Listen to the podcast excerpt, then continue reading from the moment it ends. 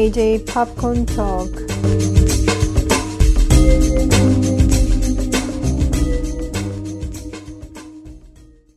안녕하세요. JJ 팝콘 토크의 제이미입니다. 오늘은 오래간만에 그동안에 제가 봤었던 TV 시리즈나 영화 중에서 추천드릴 작품들하고 추천을 하지 않는 그런 작품들에 대해서 얘기를 해보겠습니다. 우선 추천드리는 작품은 총 12작품이 되겠고요. 그리고 비추천드리는 작품은 총 10작품 되겠습니다. 자, 그러면 추천 작품부터 먼저 말씀드리겠습니다.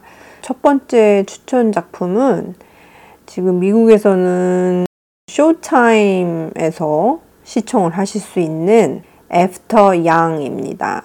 지금 애플 TV 플러스에서 방송이 되고 있는 파친코의 에피소드를 절반 정도 감독을 하신 그런 감독이 연출을 맡은 작품인데요.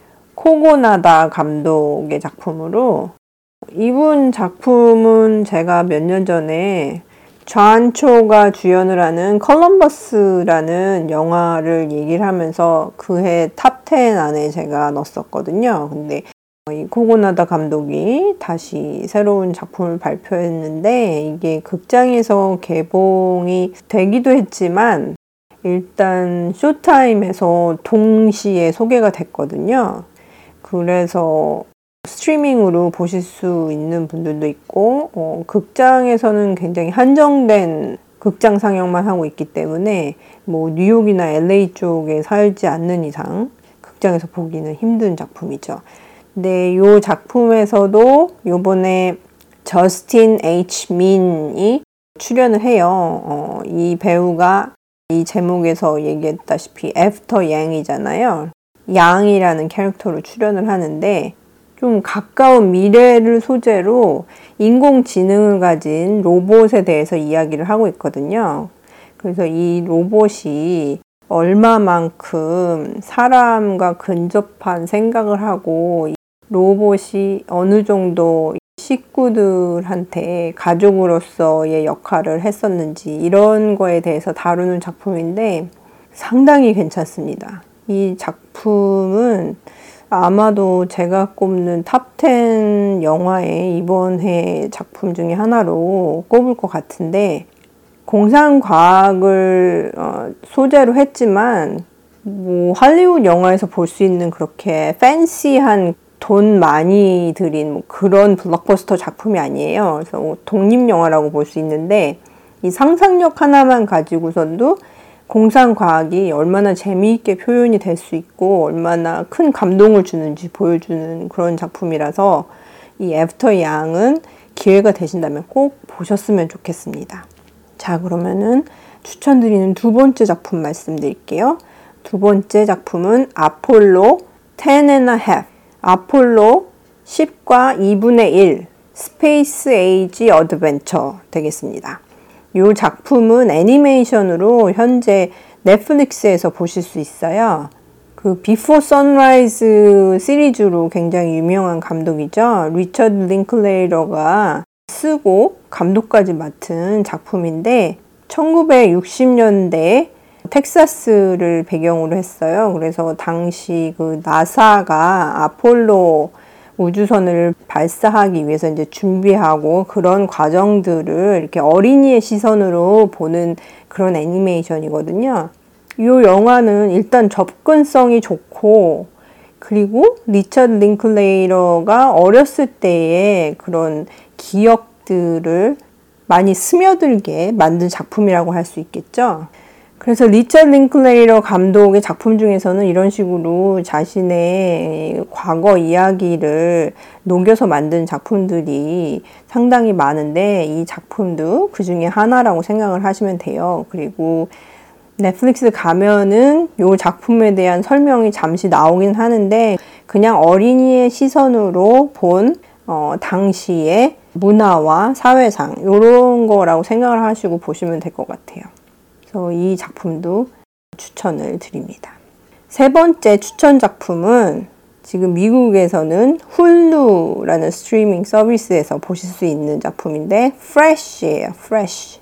이 작품은 여성 감독인 미미 케이브가 감독을 하고 데이지 에드거 그리고 세바스찬 스탠이 주연을 하는 작품인데 현대 여성이 데이트 앱을 통해서 남자를 만나려고 하는데 거기에서 상당히 안 좋은 경험을 하게 되죠. 그러다가 우연히 슈퍼에서 굉장히 잘생겼는데 유머 감각도 있고 허술한 면도 약간 보이는 것 같고 굉장히 인상이 좋은 거예요. 그런 사람이랑 만나게 되면서 이 사람한테 점점 빠져듭니다. 근데 이 프레쉬라는 작품의 트레일러나 아니면은 적어도 음, 포스터 같은 거를 보신 분이라면 알겠지만 이게 로맨틱 코미디가 아니고 호러 영화거든요. 그래서 이 여주인공에게 무슨 일이 생기게 되겠죠. 과연 무슨 일이 생기게 되는지. 근데 특히 이 작품은 호러 영화인데 여자 감독이 연출을 했기 때문에 여자의 관점에서 많이 만들어졌다고 할 수 있겠죠. 그런 면에서 다른 호러 영화보다는 훨씬 더 재미있게 볼 수 있었던 것 같습니다. 그리고 어, 이 작품에서 안드레아 뱅이라는 한국계 여배우가 또 잠깐 출연을 해요. 그래서 그분 연기도 한번 눈여겨보셨으면 좋겠어요. 여주인공인 데이지 에드거가 맡은 노아의 절친으로 나오는 몰리 역할의 조조 티 기브스라는 배우가 있는데 요 친구는 제가 처음 봤는데 상당히 연기를 잘하더라고요. 주인공들도 물론 잘했지만. 그래서 요 배우도 앞으로는 조금 신경 써서 보는 게 좋을 것 같다는 생각이 드네요. 자, 그러면 네 번째 추천 작품을 말씀드리겠습니다. 이거는 뭐 별다른 말이 필요 없는 것 같아요. 대부예요, 대부. 더 갓파더인데 아시는 분이 계실지 모르겠지만 이 작품이 1972년도 3월에 공개가 됐던 작품이기 때문에 올해로 50주년을 맞았거든요. 그래서 극장에서 다시 재상영을 했었어요. 그것도 돌비 극장에서 복원이 돼서 상영이 된 거죠. 저는 솔직히 대부를 보기는 봤었지만 극장에서 본 적이 없었거든요. 한국에서 볼 때는 거의 뭐 주말의 명화 이런 데에서 재방송하거나 그럴 때 봤었지. 큰 화면으로 본 기억이 없었는데 이번에 운이 좋게 이렇게 50주년 재상영회 때문에 가까운 극장에서도 많이 틀어주더라고요. 그래서 돌비 시스템으로 극장에서 볼 수 있었습니다. 근데 확실히 자그마한 TV 스크린으로 봤던 거하고는 다르더라고요, 느낌이. 좋은 영화라고는 생각을 했었지만 이렇게 잘 찍은 영화였었던가 막 이렇게 다시 한번 감동을 하게 될 수 있는 기회였습니다. 그래서 기회가 되신다면 큰 극장에서 한번 보셔도 좋을 것 같아요. 자, 다섯 번째 추천 작품은 요거는 좀, 음, 좀 태클을 거시는 분들도 계실 수가 있어요. 왜냐하면은 이 막판에 좀 덱스터처럼 문제가 되는 에피소드가 있기 때문에 그럴 수도 있거든요. 일단 무슨 작품이냐면은 BBC 아메리카에서 방영이 된 킬링 이브입니다. 최근에 시즌 4를 마치면서 시리즈 전체가 이제 막을 내렸거든요. 조만간 한국에서도 방송이 되는 걸로 알고 있습니다. 근데 요번 시즌이 바로 전 시즌이나 바로 전전 시즌에 비해서 재미있었던 거는 사실이에요. 그리고 조금 타이트해졌고 총 에피소드가 8개밖에 안 됐거든요.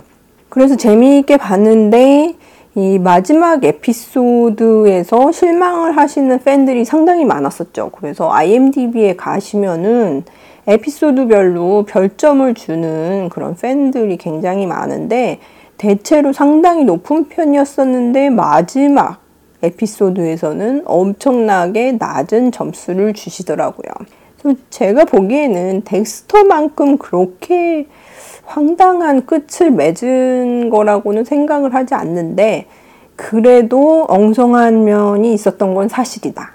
하지만 킬링 이브라는 시리즈를 전체적으로 봤을 때 좋은 시즌이었었다. 이렇게 생각이 들더라고요. 그래서 추천을 드립니다. 그래서 킬링 이브를 아직까지 시작을 못 하신 분들이 계시면은 처음 시즌부터 쭉 보시는 것도 괜찮을 것 같고 만약에 처음에 좀 보시다가 중간에 좀 흐지부지 안 보신 분들이 계시다면 시즌 4가 상당히 재미있거든요. 근데 마지막 에피소드는 그렇게 조금 마음을 놓고 보셔야지 되는 건 사실이에요. 그래서 요 시즌을 끝으로 막을 내린 킬링 이브를 한번 다시 보시는 것이 어떤지 추천을 드려봅니다. 특히 이 시즌 4에서 에피소드 3편에서 이 제목이 A Rainbow in Beige Boots라는 에피소드거든요. 요 에피소드가 저는 개인적으로 너무너무 재미있게 본 에피소드이기 때문에 강추드려요. 상당히 재밌었습니다. 자, 그러면은 여섯 번째 추천 작품 소개해 드리겠습니다. 이 작품은 현재 미국에서 HBO Max에서 보실 수 있는 영화인데요. 키미입니다. 키미. 스티븐 소더버그 감독이 연출을 한 작품인데 여기에서는 최근에 더 배트맨에서 캐워먼으로 나온 조이 크라비츠가 주연을 맡아요. 그래서 요 친구가 이제 집 밖을 나가기 힘들어하는 그런 강박증이 있는 사람인데 일을 하다가 이제 범죄 현장을 듣게 되죠. 그래서 그거를 해결하기 위해서 힘들게 이제 밖에 나가게 되면서 벌어지는 일들을 다룬 영화인데 상영 시간이 상당히 짧거든요. 1시간 30분도 안 되는 걸로 알고 있는데 시간이 짧아서 너무 얘기가 좀 덜 되거나 아니면 완성도가 떨어지거나 이럴 거라고 생각을 했었는데 전혀 그렇지 않았어요. 너무 타이트하게 잘 짜여진 그런 작품이기 때문에 정말 강추드립니다. 재미있게 보실 수 있는 작품이에요. 그리고 조이 크래비츠가 연기를 잘하는데 더 배트맨에서는 좀 그 연기력을 자세히 보여줄 만한 그런 분위기가 안 됐었던 것 같거든요. 근데 이 키미를 보시면은 이 여배우의 매력을 상당히 느끼실 수 있습니다. 자, 일곱 번째 추천 작품은 현재 미국에서는 극장에서도 상영을 하고 있고 디지털로도 렌트를 할 수 있는 작품이거든요. 니트람입니다. N-I-T-R-A-M. 이 작품은 주연을 맡았던 케일럽 랜드리 존스라는 배우가 지난해 깐느 영화제에서 나무 주연상을 받았던 작품이거든요. 그래서 이 작품은 호주에서 1996년에 일어났었던 35명이 사망한 총기 살인 사건의 범인이죠. 그 범인의 이야기를 다루고 있는데 미국하고는 상당히 달라요. 호주에서 만들어서 그런지 미국만큼 그렇게 폭력 위주로 보여주는 그런 작품이 아니고 이 사람이 무슨 생각을 가지고 주변에선 어떤 일이 일어났었는지에 대해서 많이 집중을 하거든요. 그리고 정작 이 사람이 저지르는 범행에 대해서는 실제로 보여주지를 않아요. 멀리서 지켜보거나 아니면 아예 컷을 해버리는 거죠. 사실은 그거를 보여줄 필요가 없잖아요. 무슨 일이 일어났는지는 이미 다 아는 사실이기 때문에 그렇게 잔인한 장면을 자세하게 보여줄 필요가 없는데 미국에서는 그렇게 만드는 영화들이 많거든요. 근데 이 작품은 그런 쪽보다는 이 범인의 심리 상태에 많이 집중을 한 그런 영화가 되겠죠. 그리고 이 주연을 맡은 케일럽 랜드리 존스는 예전부터 많이 주목을 하고 있던 배우이긴 했었는데 진짜 이 영화에서 연기를 잘하더라고요. 그래서 다시 한번 놀랐습니다. 그리고 이 배우가 맡은 니트람 캐릭터의 아버지와 어머니로는 아버지 역할에 앤토니 라파글리아가 나오고 어머니 역할에 주디 데이비스가 나오거든요. 아, 이 두 배우 진짜 연기 잘하는데 여기서도 엄청난 연기력을 보여줍니다. 나 연기 잘해 막 이러고선 over acting 하고 그러는 게 아니고 센시티브한 면을 자세하게 표현을 잘 한 것 같아요. 그리고 헬렌 역할에 에시 데이비스라는 여배우가 나오는데 이 배우도 진짜 연기 잘합니다. 니트람이라는 영화를 추천드려요. 이 작품은 영화를 보시기 전에는 제가 말씀드린 정도의 정보만 가지고선 보셔도 괜찮을 것 같고, 그리고 아마 보신 후에는 이 사건에 대해서 조사를 들어가실 것 같아요, 아마. 너무 궁금해져가지고. 그래서 그런 것도 찾아보시면은 진짜 영화를 더 깊숙이 이해를 하고 관람할 수 있지 않을까 생각이 듭니다. 자, 그러면은 여덟 번째 추천 작품 말씀드릴게요. No Exit이라는 작품인데 이 영화는 훌루에서 지금 스트리밍으로 보실 수 있습니다. 미국에서는. 이 영화 역시 스릴러와 호러가 약간 섞였다고 봐야지 되겠죠? 근데 제가 좋아하는 호러나 스릴러는 상당히 거창한 그런 아이디어나 유머를 가지고 있는 것보다는 한정된 공간에서 한정된 캐릭터들이 서로 두뇌 싸움이나 아니면은 몸싸움 그런 것을 전제로 해서 벌이는 이야기 전개를 좋아하는 편이거든요. 근데 이노 엑시지라는 영화가 바로 그런 작품입니다. 물론 작품의 완성도 면에서는 그렇게 잘 만든 작품은 아니지만 컨셉상으로 봤을 때는 상당히 재미있는 것이었고 그리고 제가 여지까지 그렇게 영화를 많이 봤었는데도 어디서 많이 본 소재이긴 하지만 그렇다고 해서 뻔한 이야기 전개는 아니었었어요. 그래서 재미있게 볼 수 있었던 작품인데 눈폭풍이 갑자기 닥치는 바람에 휴게소에서 눈폭풍이 끝나기를 기다리는 일단의 그러니까 타인들이죠. 서로를 모르는 사람들이 모여서 있는 동안에 발생하는 그런 이야기입니다. 여자 주인공이 달비라는 캐릭터인데 이 친구가 잠깐 이 휴게소 밖으로 나가서 전화 통화를 하려다가 누구의 차 안에서 어린 아이가 갇혀 있는 거를 목격을 하게 되거든요. 근데 눈폭풍이 굉장히 심한 터라 어디로 도망을 가거나 아니면은 경찰에 연락하기가 힘든 거예요. 그리고 안에 있는 사람 중에서 과연 이게 누구의 차이며 그런 걸 알 수가 없기 때문에 굉장히 조심하면서 사건을 해결해 나가는 그런 이야기가 되겠죠. 그래서 셋업 자체는 그렇게 복잡한 이야기는 아닌데 전개하는 방식이 저는 상당히 단순하면서도 효과적이었다고 생각이 들어요. 그래서 이 작품을 추천을 드립니다.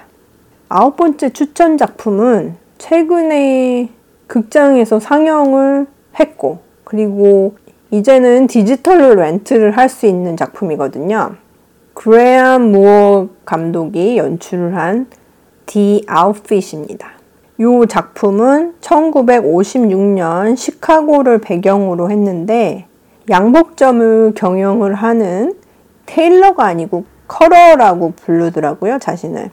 이 주인이 시카고의 당시에는 굉장히 갱단이 활발하게 활동을 하던 시기였거든요. 그래서 양복점을 운영을 하다가 이 갱단들의 알력에 휘말려 들어가는 그런 주인공의 이야기를 그렸죠. 근데 이 작품을 보면은 흡사, 연극을 보는 것 같아요. 이것도 역시 제가 좋아하는 한정된 공간으로 처음부터 끝까지 유지가 되거든요. 양복점 안에서 거의 모든 일이 벌어집니다. 그래서 마치 무대 위에서 연극을 하고 있는 배우들을 보는 듯한 느낌이었어요. 극장에서 보는데. 그렇다면은 뭐 커다란 액션을 기대할 수가 없을 것이고 커다란 뭐 무대 장치 변화라든지 이런 걸 기대할 수가 없잖아요. 오로지 대사인데 연기들을 너무 잘하는 거예요. 특히 양복점의 주인이자 cutter인 레널드 역할의 마크 라일런스라는 배우는 상당히 연기력이 있는 그런 배우잖아요. 그래서 얼굴을 보시면 아실 만한 분들이 많은데 덩켈크에도 나왔었고 스파이 브리지에도 나왔었고 굉장히 많은 영화에서 나왔던 그런 연기파 배우인데 여기서도 음, 과장되지 않은 그런 연기를 보여주는데 그 내면에서 어떤 의식의 흐름이 있는지 굉장히 세밀하게 잘 표현을 해요. 이 눈빛과 이런 제스처, 행동을 통해서 보여주는데 진짜 예술입니다, 예술. 어쩌면 그렇게 연기를 잘하는지. 그리고 양복점에서 직원으로 일하는 메이블 역할에 조이 도이치라는 배우가 나오는데 이 배우도 이렇게 연기를 잘하는지는 저는 몰랐었거든요. 그냥 눈여겨볼 만한 여배우다 정도로 생각을 했었는데 상당한 연기력을 가지고 있더라고요. 그리고 이외에도 딜런 오브라이언하고 자니 플린이라는 배우들도 나오는데 여기에 나오는 배우들이 엄청 연기를 잘합니다. 그리고 계속 주구장창 대화만 하는데도 지루한 장면이 없어요. 그럼 얼마나 짜임새가 좋아야지 되는지 아시겠죠? 이 영화는 꼭 보시는 것을 추천드립니다. 제목은 The Outfit이고요. 미국에서는 지금 디지털로 렌트를 해서 보실 수 있습니다. 아마존 프라임에서는 5불 99전으로 렌트하실 수 있네요. 자, 열 번째 추천 작품은 한국에서도 굉장히 인기를 얻었던 걸로 알고 있었는데 외국에서도 상당히 인기를 얻었거든요. 왓챠에서 방송이 된 Semantic Error입니다. 왜 이 작품을 구태여 소개를 하냐?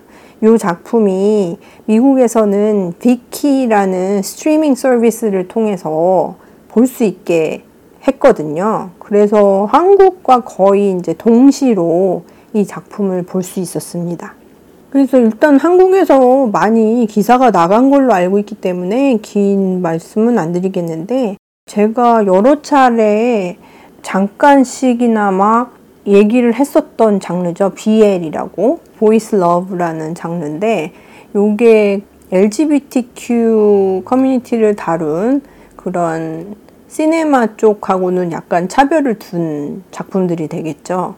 여성 팬들을 타겟으로 한 그런 작품들인데 한국에서는 다른 나라에 비해서 그렇게 활성적이지 못했었고 그렇기 때문에 프로덕션 규모나 질이나 아니면은 배우들의 연기 정도가 문제가 되는 경우가 많았었는데 요번에는 왓챠에서 소개가 되면서 이런 면들이 다 업그레이드가 됐다고 얘기를 해야 되겠죠. 그래서 BL 장르가 mainstream으로 나갈 수 있는 기회가 아니었었나 생각이 듭니다. 그래서 잡지 표지로도 많이 나가고 그러더라고요. 근데 한국에서 인기 있는 것만큼 외국에서도 상당히 큰 인기를 얻고 있습니다. 그래서 못 보신 분들이 계시면 한국에서는 왓챠에서 보실 수 있고요. 미국에서는 비키에서 보실 수 있습니다. 열한 번째 추천 작품은 HBO Max에서 스트리밍으로 보실 수 있는 다큐멘터리입니다. 토니 호크 Until the Wheels Fall Off 샘 존스가 감독을 한 다큐멘터리 작품인데요. 제목에서도 보여주다시피 토니 호크라는 skateboarder에 대한 다큐멘터리가 되겠죠. 토니 호크는 많이 얘기를 들어보신 분들이 계실 거예요. skateboarding 분야에서는 전설적인 존재죠. 그런데 요번 다큐멘터리에서는 개인사에 대해서 상당히 많은 부분을 공개를 했고, 그리고 당시 함께 활동을 했던 그런 스케이트보더들이나 아니면은 가족들, 친구들 인터뷰를 방대하게 많이 담았더라고요. 어렸을 때 찍었던 이제 자료 화면이나 이런 것들도 많이 볼 수 있고 그렇기 때문에 총체적으로 토니 호크의 스케이트보더로서의 역사나 아니면은 그 사람 자체로서의 이야기를 궁금해 하시는 분들이 계신다면은 이 작품이 가장 좋은 작품인 것 같아요. 여지까지 나왔던 그런 어떤 인터뷰나 다큐멘터리에 비해서 이렇게 총괄적으로 다룬 이야기는 여지까지 제가 접한 적이 없었기 때문에 그런 면에서 상당히 많은 것을 볼 수 있는 그런 작품이 되겠죠. 이 작품을 보다 보면은 토니 호크가 실제로 부상 당하는 장면들도 상당히 많이 포함이 돼 있거든요. 그래서 와 저러면서까지 저 나이에 지금 53세거든요. 토니 호크가 저 나이에까지 꼭 스케이트보드를 타야지 되나 막 이런 생각이 들긴 하는데 본인으로서는 숨 쉬는 것만큼이나 꼭 하지 않으면 안 되는 거라고 얘기를 하더라고요. 음, 거기에 대해서는 뭐라고 할 말이 없긴 하지만 뇌진탕을 입어서 정신을 못 차리는 그런 모습을 보고 있으니까 진짜 남일 같지도 않고 너무 가슴 아프기도 하고 착잡하게 만드는 그런 다큐멘터리이긴 했습니다. 하지만 상당히 작품성이 있는 그런 작품이라고 할 수 있겠죠. 자, 그러면은 추천 작품 중에서는 마지막 작품인 12번째 작품을 소개해 드리도록 하겠습니다. 자, 미국에서는 극장에서도 지금 상영 중이긴 하지만 바로 며칠 전부터 디지털로 렌트가 시작이 됐어요. 그래서 스트리밍으로도 접할 수 있는 작품인데 제목이 X입니다. X. 그냥 알파벳에서 X 있죠? 그래서 미국에서 영화를 등급제로 나눌 때 X 등급은 포르노라는 거 잘 아시죠? 그래서 그것을 상징한다고 생각을 하시면 되는데 이 작품은 배경이 1979년 텍사스예요. 그래서 그 당시에 집집마다 VCR이 보급이 되기 시작하는 그런 때였기 때문에 이 포르노 영화를 찍어서 돈을 많이 벌고자 하는 그런 포르노 영화 감독과 배우들이 텍사스의 어느 한적한 집을 빌려서 영화를 찍는 과정에서 일어나는 호러 영화입니다. 그래서 70년대를 배경으로 했기 때문에 예전 B급 호러 영화나 뭐 당시에 만들어졌던 그런 포르노 영화의 특유의 조금 러프한 이미지들이 있거든요. 그런 거를 굉장히 잘 담았고요. 그래서 어떤 평론가들은 이렇게 비유를 하더라고요. 이 X라는 영화가 텍사스 체인소 마시커하고 부기 나이트를 접합한 그런 영화 같다고 얘기를 하는데 뭐 어떻게 보면은 그것도 맞는 얘기인 것 같기는 해요.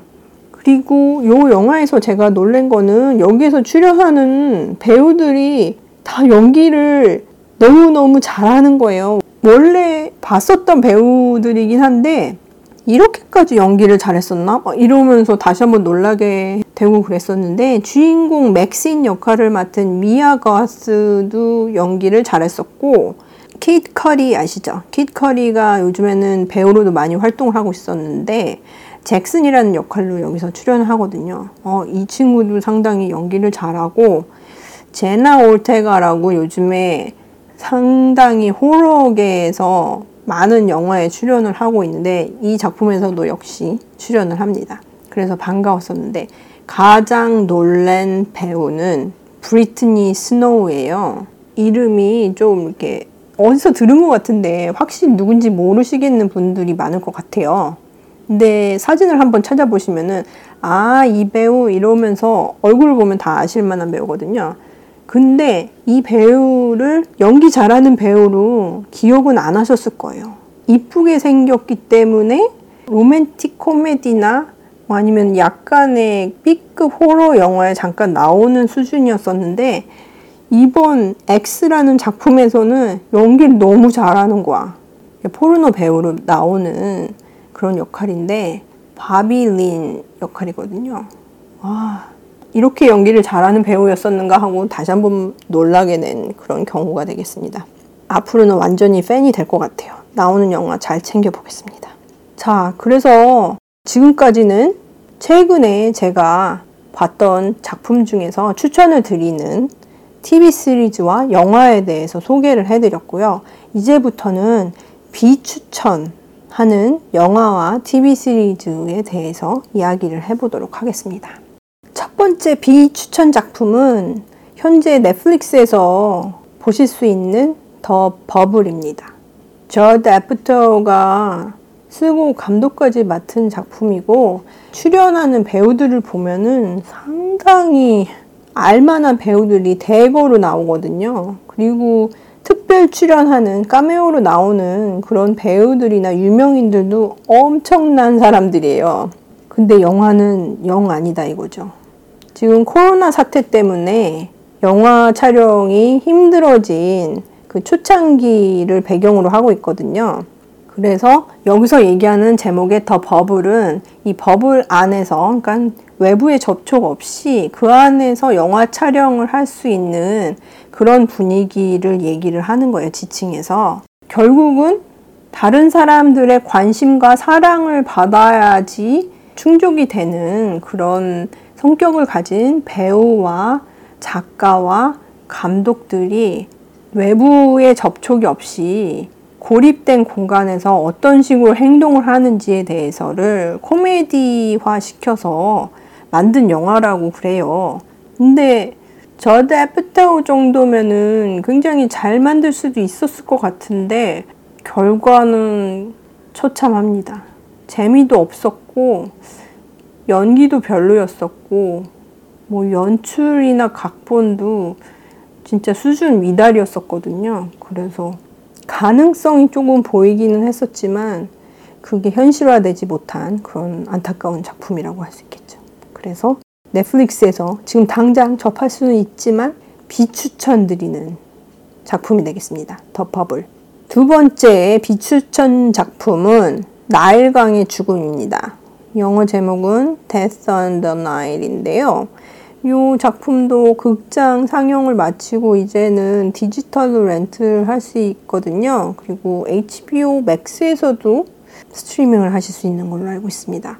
케네스 브레너가 계속 이 포아로 캐릭터 역할로 나오면서 시리즈로 영화들을 계속 만들고 있는데 아, 구태여 이렇게 계속 만들어야지 되나 막 이런 생각이 들어요. 그래서 바로 전작품도 별로였었는데 특히 이 나일강의 죽음이라는 영화는 이게 개봉될 예정이었던 게 이 팬데믹이 시작하기 바로 전이었었거든요. 그래가지고 한참 연기되다가 결국은 이제 몇 달 전에 개봉을 했었는데 그것도 힘들게 개봉을 했었죠. 왜냐하면은 주인공을 맡았던 아미 해머가 엄청난 스캔들에 또 휘말렸기 때문에 이 영화를 개봉하는데 더 힘들어졌던 게 사실이거든요. 그래서 이 나일강의 죽음 개봉 전에 공개가 됐던 트레일러를 보면은 아미 해머 얼굴이 거의 안 나와요. 옆모습 잠깐 나오나 뭐 요 정도로 이렇게 묘사가 되고 포스터에서도 거의 볼 수 없는 걸로 알고 있는데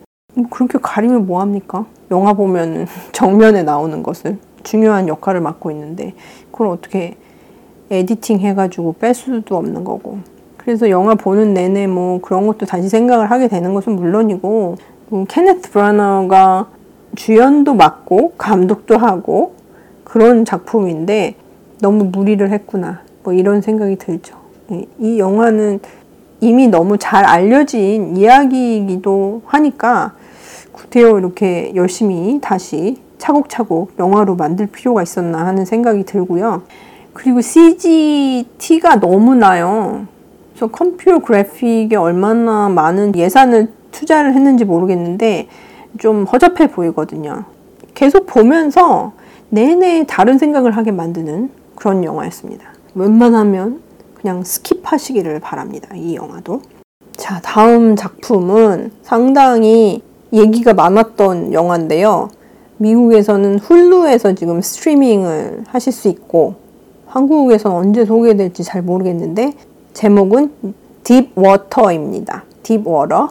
이게 음, 에이드리언 라인이 감독을 맡고 그리고 주연으로는 벤 애플렉하고 에나 디 아마스가 출연을 하거든요. 그래서 이 둘이 이 영화를 찍으면서 사귀기 시작해서 그 후에도 상당 기간을 사귀다가 헤어진 후에 이제는 이제 벤 애플렉이 제니퍼 로페즈하고 약혼을 했죠. 최근에 또 소식이 전해지던데 그렇게 상당 시간이 지났는데 딥워러라는 영화는 지금 소개가 된 거죠. 네, 시간이 어느 정도 걸리니까 후반 작업 때문에.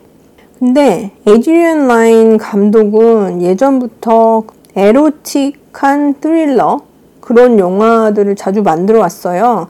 그 중에서는 은밀한 유혹이라든지 위험한 정사 뭐 이런 영화도 있었거든요.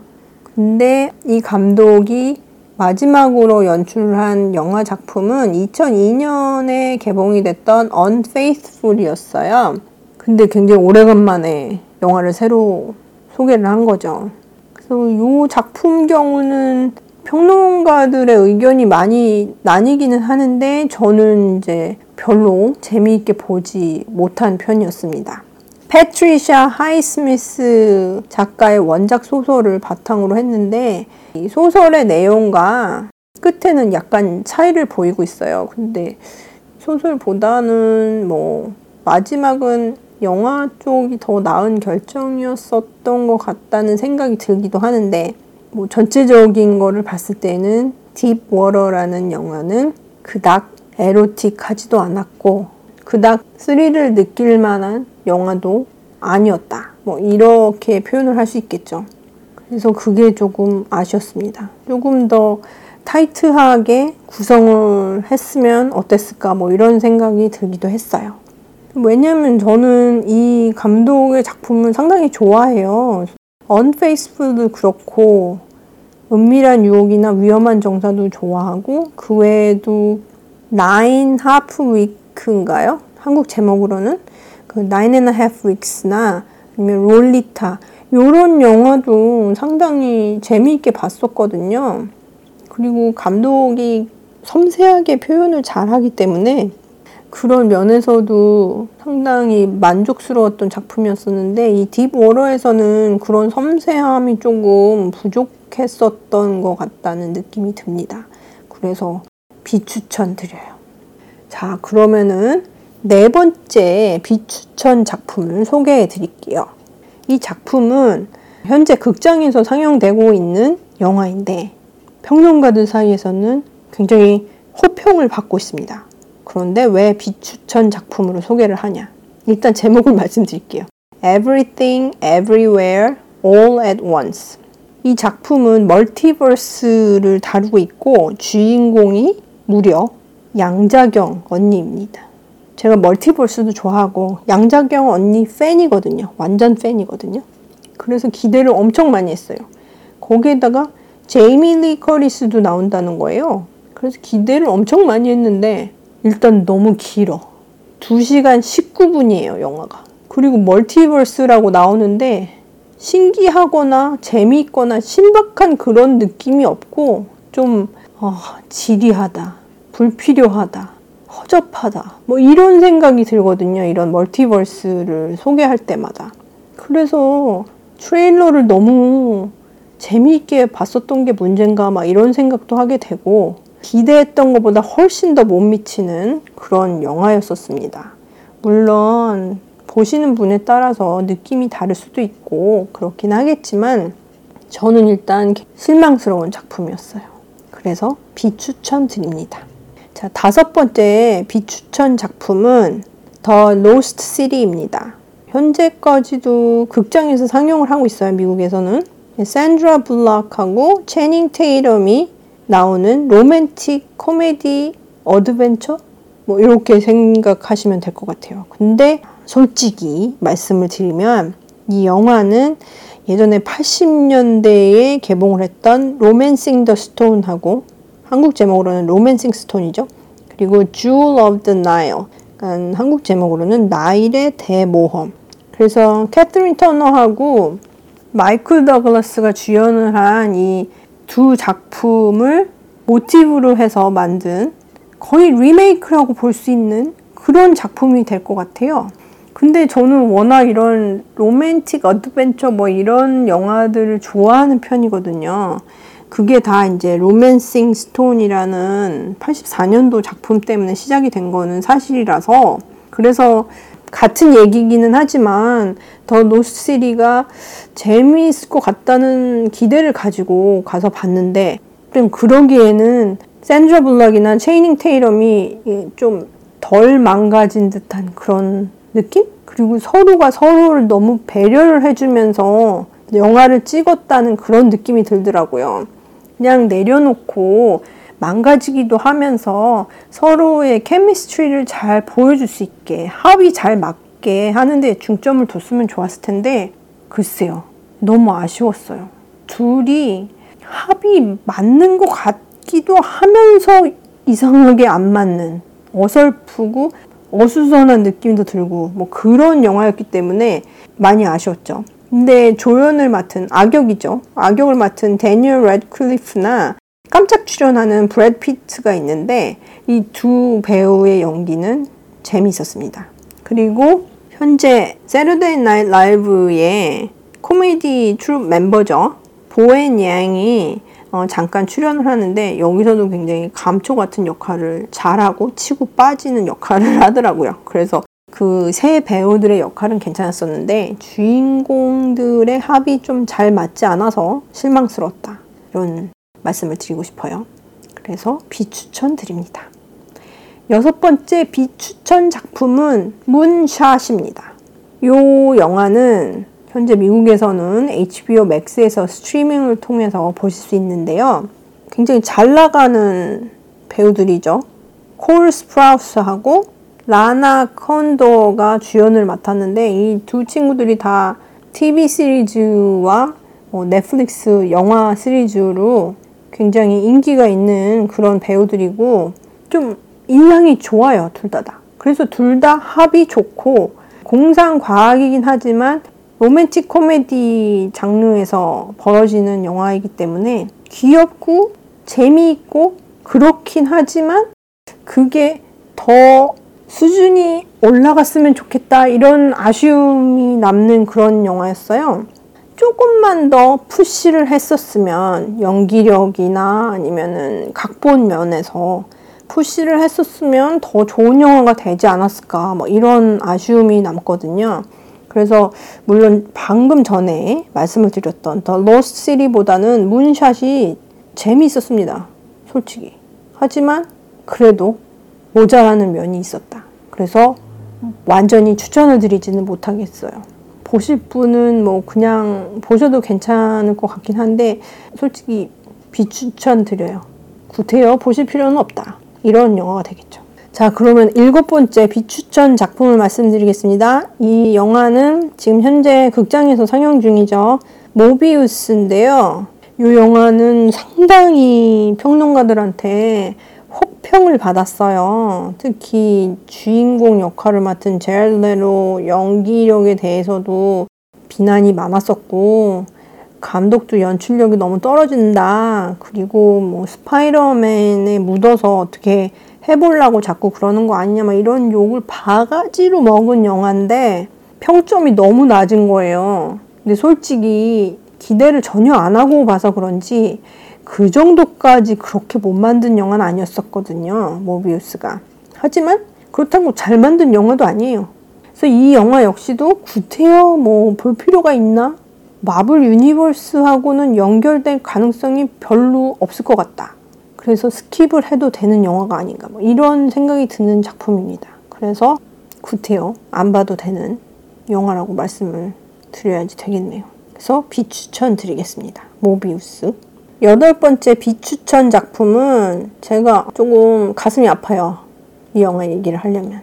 지금 극장에서 개봉을 끝낸 상태고, 뭐 상영을 한 데가 있긴 있는데, wide release는 끝난 상태고, 디지털로 rent를 하고 있는 중이에요.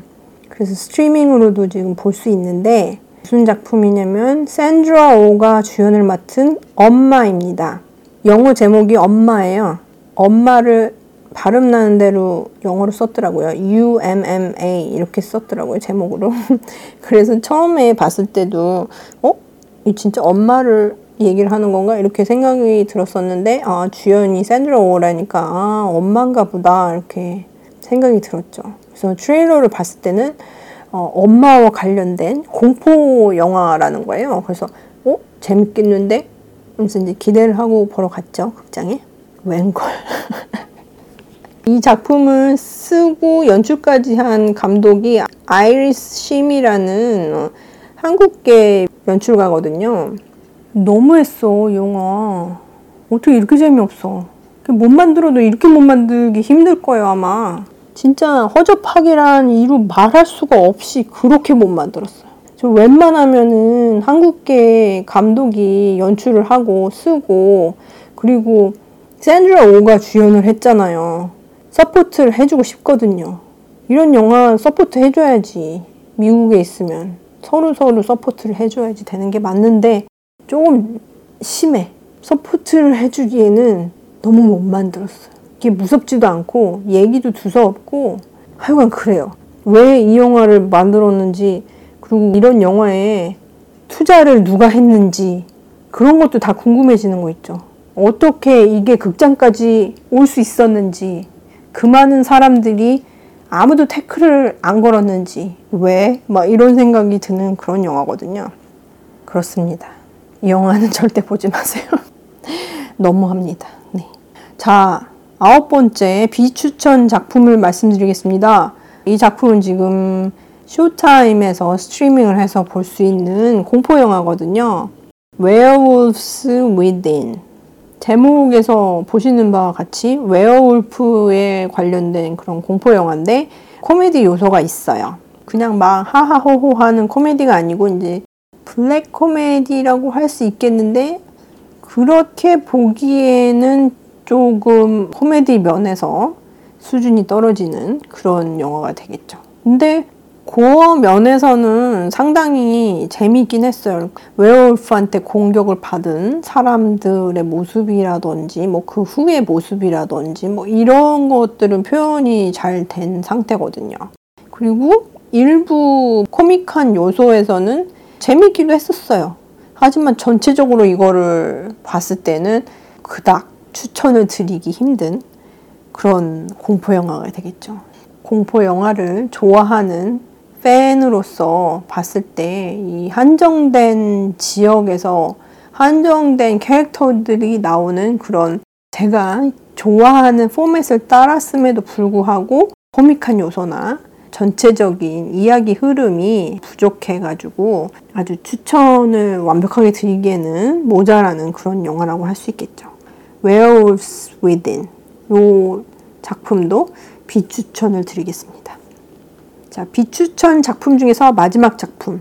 최근에 넷플릭스에서 소개가 된 나현 감독의 새 작품이죠. 야차입니다. 음, 야차는 보신 분들이 꽤 되실 것 같아요. 소개된 지 얼마 되진 않았지만 좀 설경구 배우나 박혜수, 양동근, 이엘, 진영, 송재림 이 배우들이 상당히 연기를 잘하는 배우들이잖아요. 그리고 나연 감독도 원래 극작가로 활동을 하셨었고, 그리고 처음 감독 작품도 대박이 났었고, 그리고 넷플릭스에서 소개가 되기 전에 트레일러를 봤었거든요, 예고편. 이 예고편을 보니까 규모도 상당한 것 같고, 그래서 기대를 했었는데, 우와, 웬걸? 힘들었습니다. 한 3분의 1 정도는 상당히 괜찮았어요. 야차가. 이야기 그 구조면에서 신기하고 재미있고 설정 자체가 관심이 많이 갔었거든요. 근데 웬걸 후반에 가면 갈수록 이게 허점이 막 드러나기 시작하면서 돈이 많이 들여진 액션 장면이 계속 이어짐에도 불구하고 재미없어요. 그리고 이야기도 구태여 그렇게까지 흘러가야지 되나 뭐 이런 생각이 들고 필요 없는 장면들이 너무 많은데다가 끝을 그렇게 내기 위해서 너무 어거지로 후반부를 설정을 했다는 그런 느낌이 들거든요. 그래서 전반부의 3분의 1 정도가 상당히 재밌음에도 불구하고 영화 전체로 봤을 때는 좀, 네, 비추천을 드리는 그런 영화가 되겠습니다. 누가 이 영화 다시 좀 이렇게 편집을 해서 새로 볼 수 있으면 좋겠다는 그런 생각이 들기도 하거든요. 살릴 수 있는 부분들만 뽑아서 편집을 다시 했으면 좋겠다는 생각이 들 정도로 아쉬움이 상당히 많이 남는 그런 영화가 되겠습니다. 설경구 배우는 이 와중에서도 연기를 너무 잘하시는 거예요. 그래서 역시 이런 영화에 갖다 놔도 빛이 나는구나. 뭐 이런 생각이 들더라고요. 자, 이렇게 해서 추천드리는 작품들과 추천드리지 않는 작품들을 나눠서 말씀을 드렸어요. 오랜 시간 들어주셔서 감사드리고요.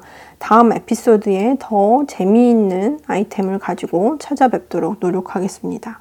즐거운 하루 되세요. 감사합니다.